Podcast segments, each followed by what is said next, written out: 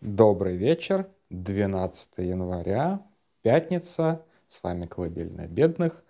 Меня зовут Дима Трещанин, всем привет, и сегодня я хотел поговорить об иностранных агентах. Тут как бы мы все понимаем, что это уже давно рутина, практически каждую пятницу вечером выкатывают новый список иностранных агентов, а, совершенно иногда там рандомные персонажи, какие-то ожидаемые, какие-то иногда действительно неожиданные. А, все к этому привыкли и уже даже не парятся. То есть если раньше ну, как бы статус иностранного агента был ну, действительно страшной меткой, я как бы прекрасно понимаю людей, которые прям сильно переживали по этому поводу. А, и, да и сейчас, в общем-то, это не самое приятное, как бы, а, отметина, которую на тебя оставляет государство. То есть, ну, как бы де-факто это как звание врага народа сейчас, да. А, но а, когда это пошло уже настолько, стало настолько массовым, то это уже, в общем-то, как, ну, не знаю, ну, типа, не знаю даже, как, как, как это объяснить. То есть массовость этого назначения иностранными агентами настолько размыла эту практику, что сейчас, наверное, ну, всерьез к ней относиться может только человек, который действительно, во-первых, остается в России, а во-вторых, ведет э, деятельность, которая может грозить ему уголовкой. К этому я еще тоже перейду. Это тоже очень важный момент, который мы, кстати, на медиазоне сейчас отслеживаем очень внимательно и видим как бы в этом новый репрессивный тренд, который будет, видимо, задействован в 2024 году. Но, тем не менее, давайте начнем с самого начала, как, в общем-то, это появилось.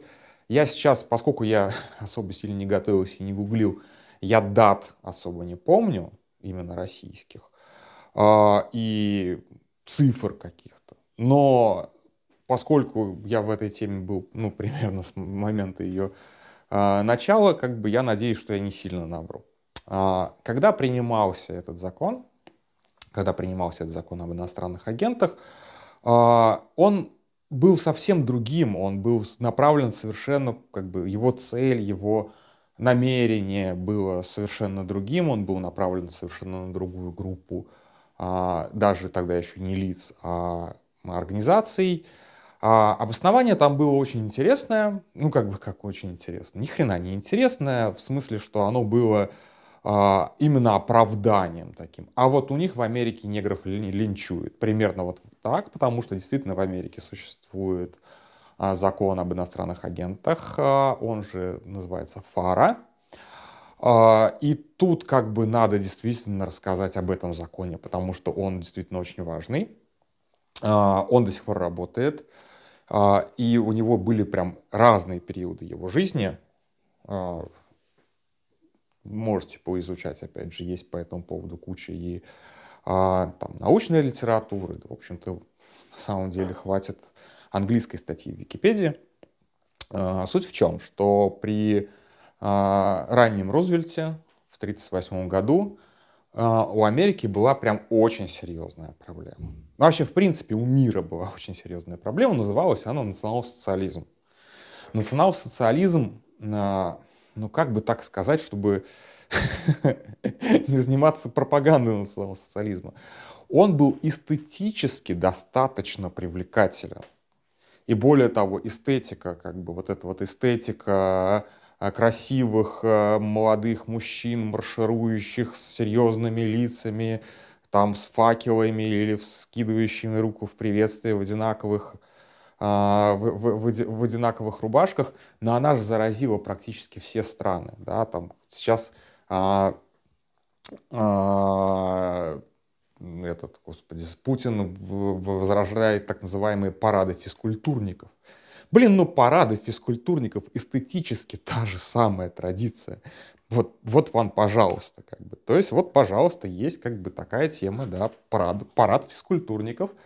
А, и он, да, он вполне себе по эпохе и по эстетике, он вполне себе а, воспроизводит практики тогдашней Европы, потому что нельзя говорить, что это была исключительно немецкая практика. Я вот сейчас живу относительно недалеко от Пражского стадиона, где собирались «Соколы». Такое вот движение, где тоже как бы гигантский стадион, сейчас выглядит как такой мега-заброс. А, больше, по площади больше шести футбольных полей. Вот, и там тоже как бы собирались соколы. Вот как бы, вот, пожалуйста, тоже такая эстетика. И а, нацистская пропаганда была прям проблемой, потому что практически в каждой стране, ну как в стране, имеется в виду тогда стран было не очень много, практически в каждой стране была какая-то движуха, которая была либо там профашистской, либо пронацистской, либо копировала нацистскую, так или иначе вдохновлялась, а, так или иначе вдохновлялась национал-социализмом. Это была прям серьезная проблема, в том числе как бы было же и финансовое влияние. Ну, то есть как бы здесь нельзя как бы вот как бы забывать об этом.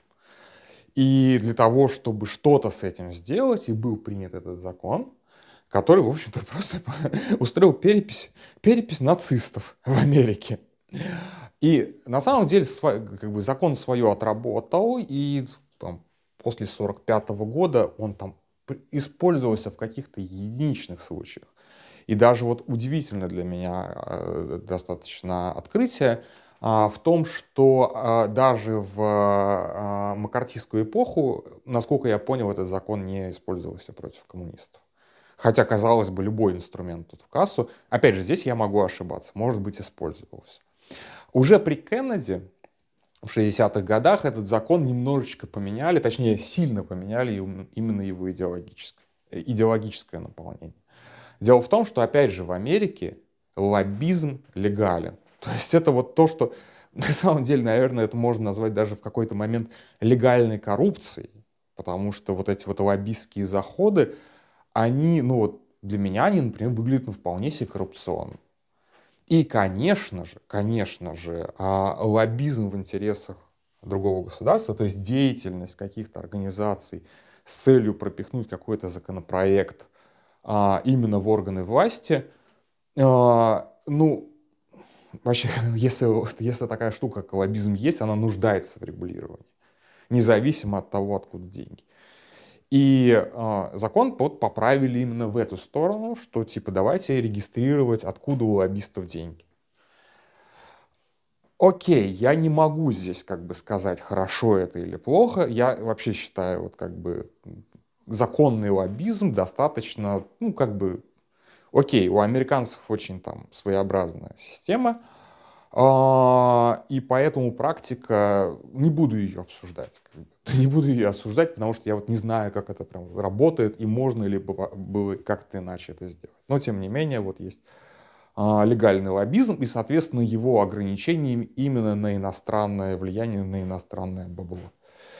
А, и дальше, практически до 2015 года этот закон ну, лежал под сукном. То есть люди все равно регистрировались, но кейсов по там, преследованию каких-то организаций или людей за нерегистрацию было типа там три в десятилетие.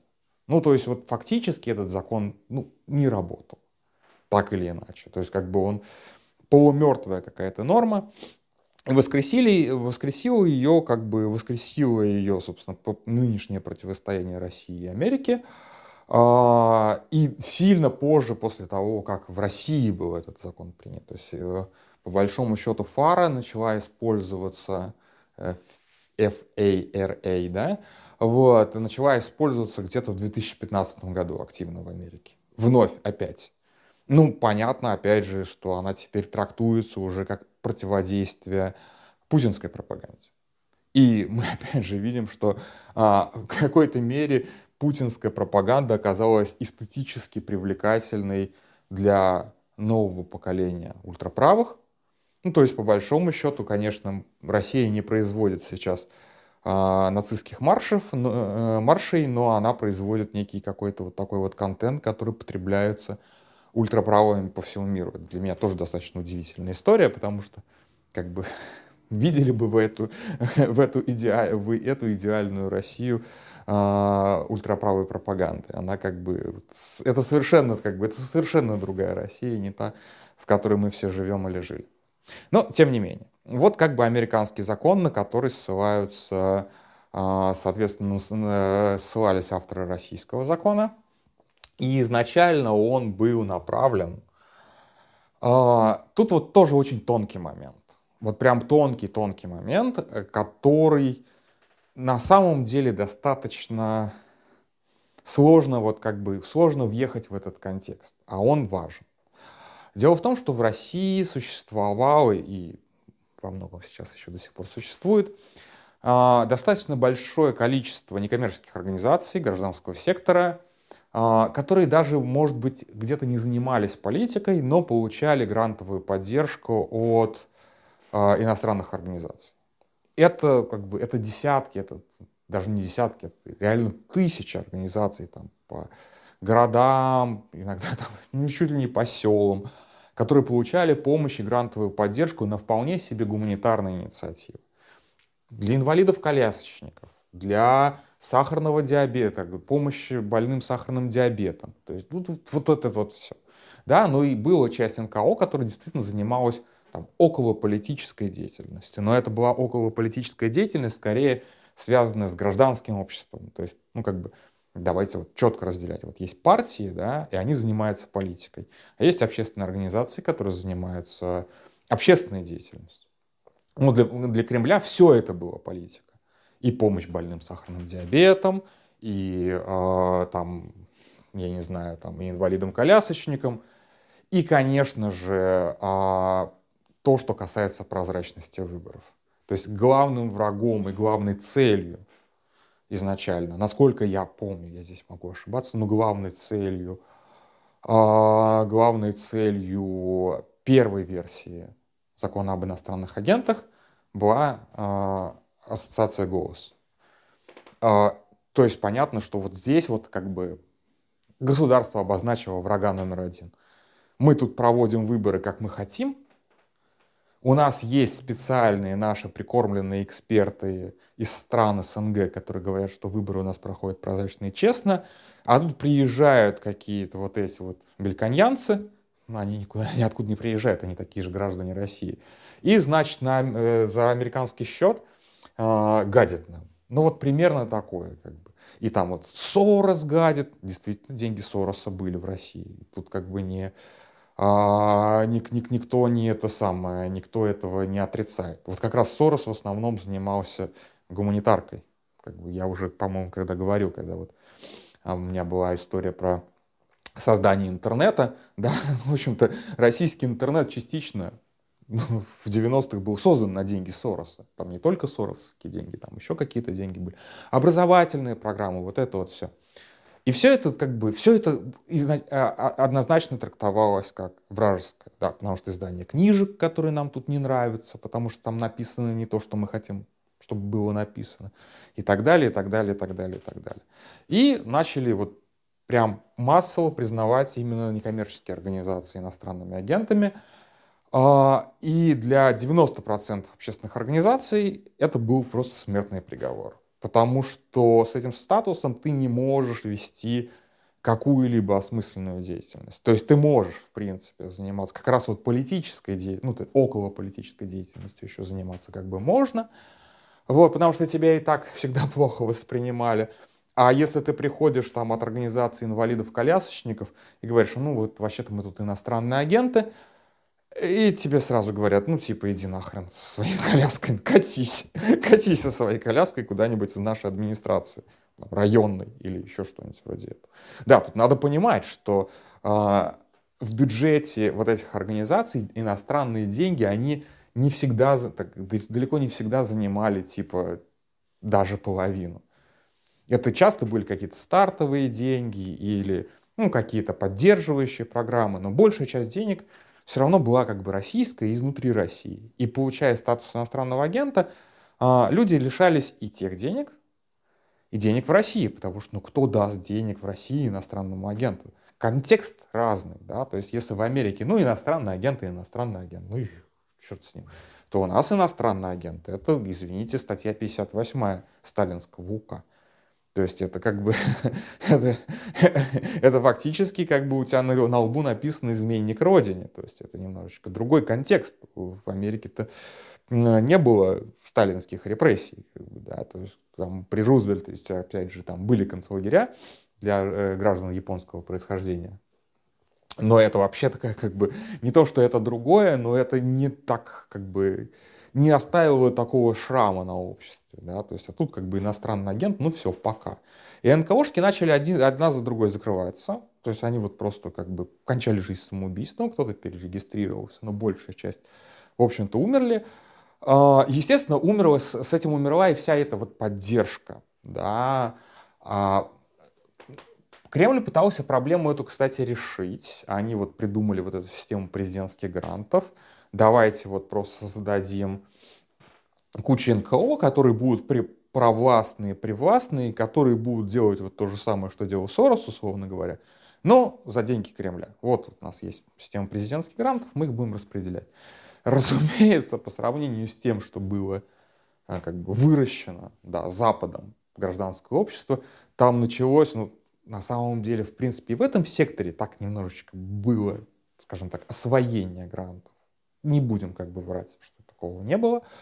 Но когда это пошли просто государственные деньги, это просто начался тотальный пележ. То есть, в принципе, как бы, кто здесь пострадал? Понятно, кто пострадал. Пострадали как раз инвалиды-колясочники, пострадали там ну, люди с другими какими-то проблемами, сахарным диабетом и так далее. То есть, в принципе, пострадали люди, а, которым на, как раз наоборот нужна поддержка, в том числе поддержка там, гражданского общества. Потому что государственная поддержка, даже самая супер адресная государственная поддержка, ну, не может как бы с пониманием, там, с, с ну, нужным, как бы, с нужным подходом подойти к каждому человеку с, с его нуждами и так далее. То есть это, в общем-то, для этого и нужно гражданское общество. Гражданское общество не то, чтобы оно совсем погибло, оно в, каком-то, в какой-то мере оно все равно живет. А, ну и, естественно, как бы основная цель а, истребить голос, но я бы не сказал, что она была 100% достигнута, по крайней мере сразу. Вот сейчас как раз на этих выборах в 2024 году посмотрим, что там как бы, как, э, я не думаю, что голос и его активисты в принципе успокоятся, и никакого наблюдения на выборах не будет. Люди-то остались, кадры остались, как бы сети остались, неважно совершенно, что там денег нету. Вообще плевать, как бы это все равно будет работать. Да, конечно же, гигантский совершенно мемориал, додушили вот уже прямо сейчас. А, все мемориалы, там их было тоже целая сеть этих мемориалов. Не буду сейчас касаться этой, э, этой темы, то что тоже большая организация, которая тоже частично существовала а, на гранты. А, перед войной, а, перед войной мы тогда еще не понимали, что это, собственно, предвоенная подготовка. Ну, может быть, кстати, я сейчас додумываю, но когда вот началась война, мы тогда как раз схватились за голову и такие типа, а, так вот для чего все это было. Так вот для чего все это было. Начали объявлять иностранными агентами э, медиа. И тут как бы такой момент, да, вот с этой вот ебалой так называемой, вот с этим вот всем, да, ну, как бы мы тогда это воспринимали и, в общем-то, наверное, это было правильное восприятие, что таким образом как бы мы не собирались, в отличие от, опять же, а, от НКО, которые а, получали деньги на, на коляски и а, таким образом как бы ну, выполняли какие-то социальные функции, мы закрываться не собирались из-за того, что нам там ебалу повесили. Более того, там практически не было никаких отписок от донатов, ну, там было какое-то небольшое количество. Опять же, врать сейчас не буду, не помню цифр. Но факт в том, что это было, так, это было большим ударом по нашим, конечно же, социальным сетям, потому что ты не можешь толком написать, о, о чем эта статья или о чем эта новость, потому что тебе нужно ебалу запостить, ну и так далее. Ну и вообще как бы здесь основная интенция, как мы ее понимали, чтобы вот у нас есть наша аудитория, которая все понимает про нас, что мы никакие не иностранные агенты. Я сейчас вообще не в принципе, не как бы не про медиазон говорю, а в принципе. Да? А, и она, скорее всего, с нами останется. Но так, чтобы мы вышли на какую-то новую аудиторию, чтобы это, эта аудитория такая смотрит, там, репосты какие-то, вот это вот все. Такая, угу, иностранный агент. Хм. Стоит ли это смотреть вообще? Может быть, врут, тут клевещут на Россию матушку за западные деньги. Вот так, наверное, это как бы предполагалось, что это будет работать. А, то есть это то, что я тогда описывал а, термином алиенация. То есть как бы а, а, отчужение такое. То есть вот, вот, вот они это чужие. Вот эти вот медиа с Соловьевым, там, Киселевым и так далее, это наши. А вот эти вот это чужие, которые поют с западных голосов, как опять же это говорилось в советское время. А, а, там, как бы, опять же, важно, что неважно, получал ты деньги или не получал ты деньги а, э, от западных грантов. Мы видели, опять же, как людей еще в ту эпоху, мы сейчас еще перейдем к нынешней эпохе, в ту эпоху людям, людей объявляли иностранными агентами уже в индивидуальном качестве, например, за перевод там 200 рублей от таксиста молдаванина или что-нибудь вроде этого. То есть, ага, есть вот факт иностранного как бы, перевод, неважно, чей это, как бы, чей это перевод, главное, что от иностранного гражданина все как бы уехал ты в статус на агента.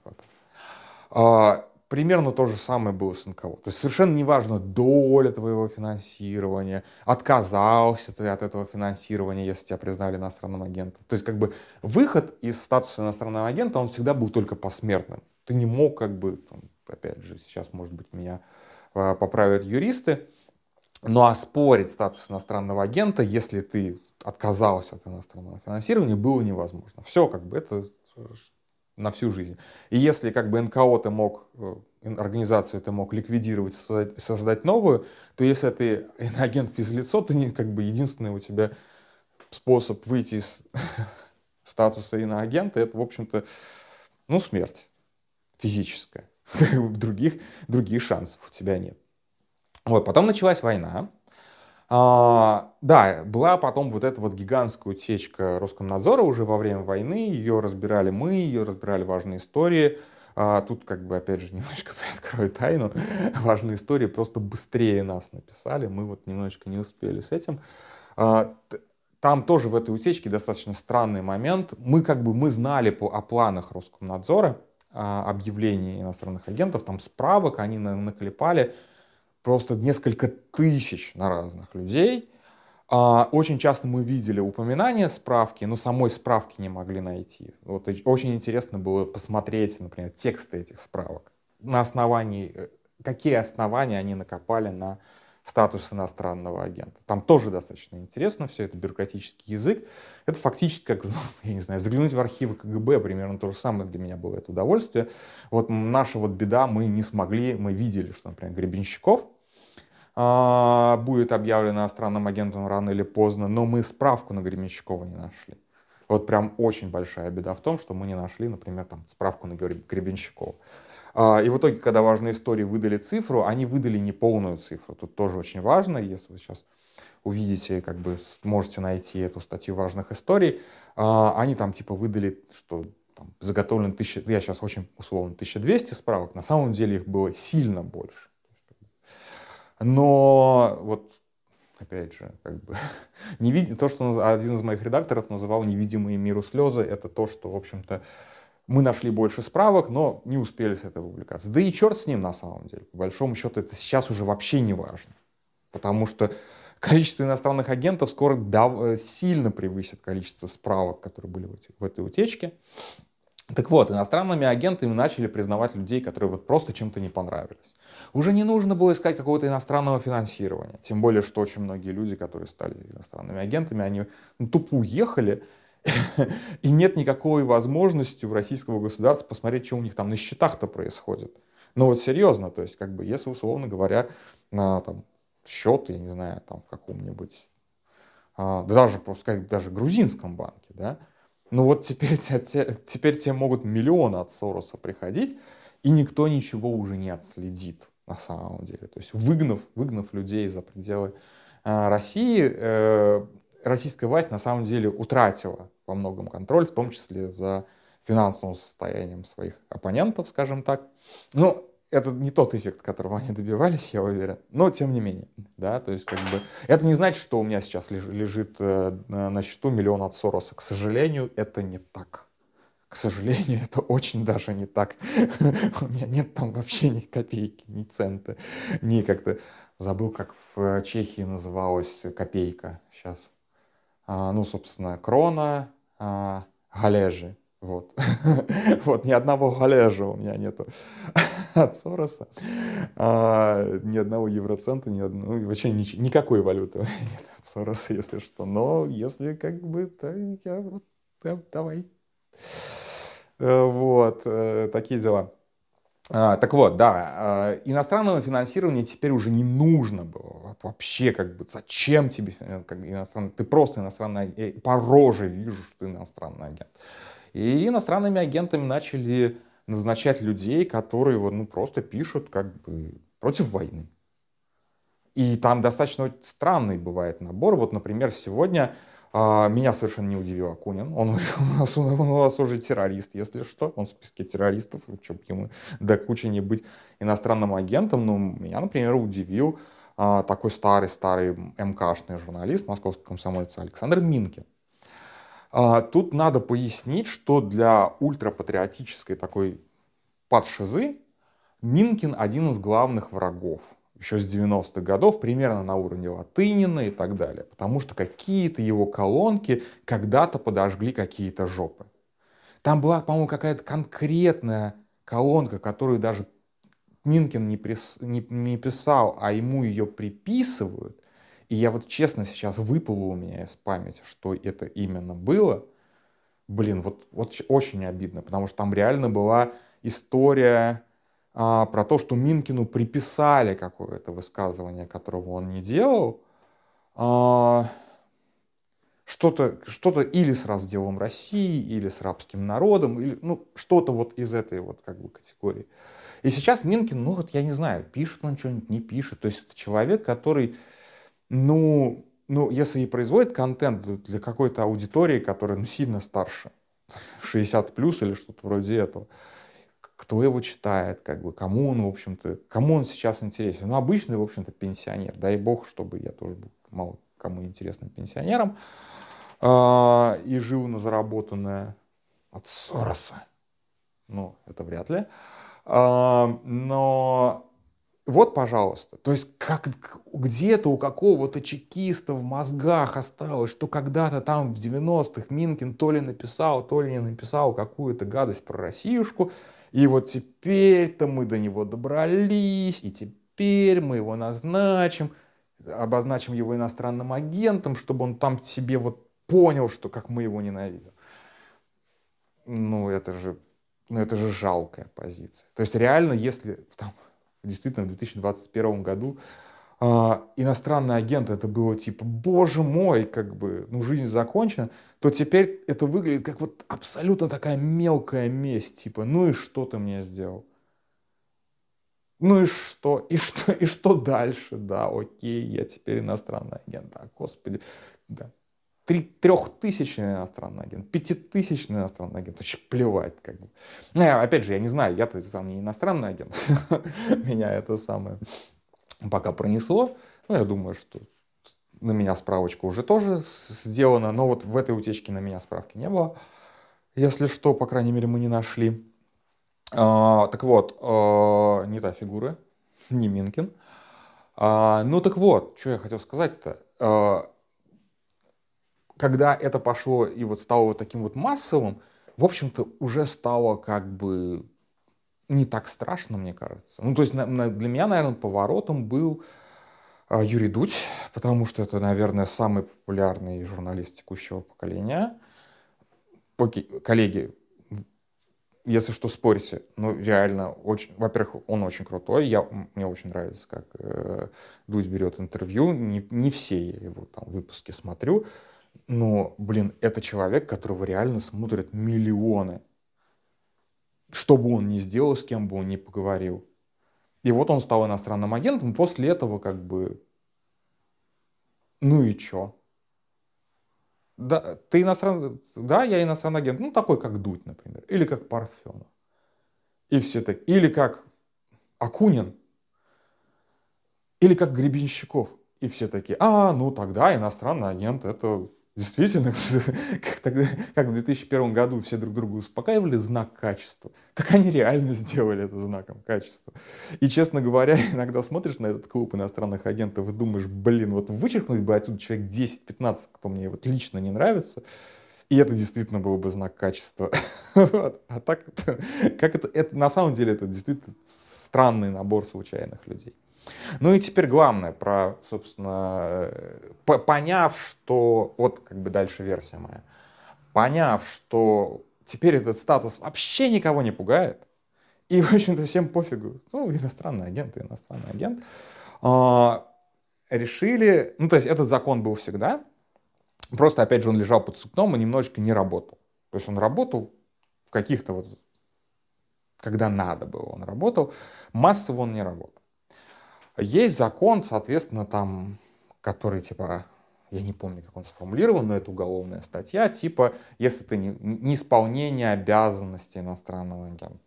Естественно, 99,9% людей, которые уехали из России, и, и многие, кстати, кто остаются в России, а, забили на это. Видя, что все забивают вокруг, все забили. Более того, мы видим по протоколам, что очень много протоколов идет на незабивших. То есть там где-то где-то забыл, где-то там недоформулировал, где-то еще какая-то вот такая вот фигня. И составляет, соответственно, протоколы, а не штраф. Но прикол этого закона в том, что если там на тебя составлено два протокола, э, и ты их не оспорил, они вступили в законную силу, то появляется возможность возбудить на тебя уголовное дело. А там достаточно серьезный срок, ну, то есть серьезная статья с серьезным сроком. Опять же, в отличие от а, американского закона, на который они там все ссылаются, а, по-моему, санкции гораздо, э, гораздо жестче и с, э, ну, опять же, практика применения фары и практика применения а, нашего репрессивного законодательства, это, конечно, небо и земля. То есть, как бы там в, в Америке-то оно может быть и есть, но оно не так работает, по крайней мере, не так жестко. А, и вот сейчас мы видим, что под планочку два протокола подвели 93 иностранных агента. Это значит, что в принципе уже готовы материалы на 93 человека, материалы уголовных дел, которых, опять же, в основном заочно, но очень многих очно, можно переловить, пересажать красиво осудить, дать хорошие сроки, до кучи, на, может быть, довесить еще парочку статей о фейках и отправить там на 7-10 лет, вот как там Яшина или Горинова. А, так что вот это вот достаточно такая вот тревожная а, тенденция по репрессиям.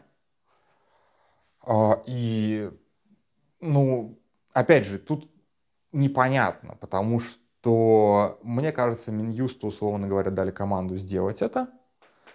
А, у нас была версия еще, которую нам кто-то рассказывал, что это просто в Минюсте стало больше народу, в РКН стало больше народу, у них просто пропускная способность увеличилась по составлению этих самых протоколов.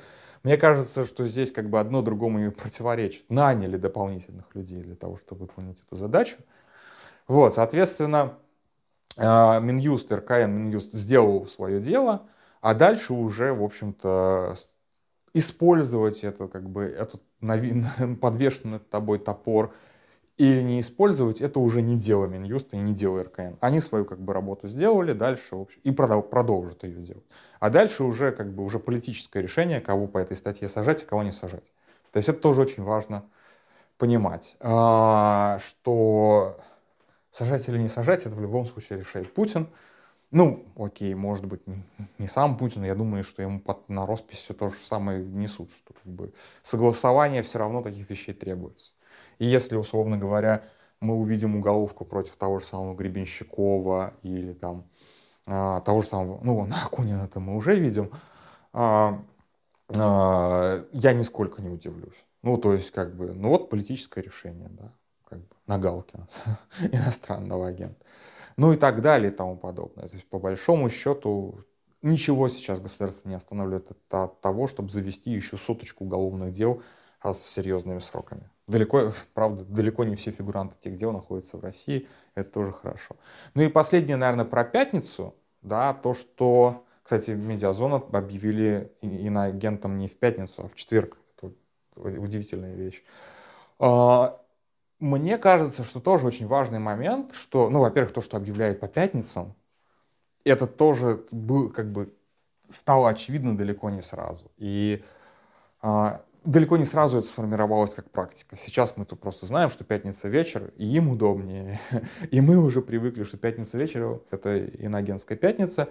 Но важный тут нюанс в том, что далеко не каждая пятница иноагентская.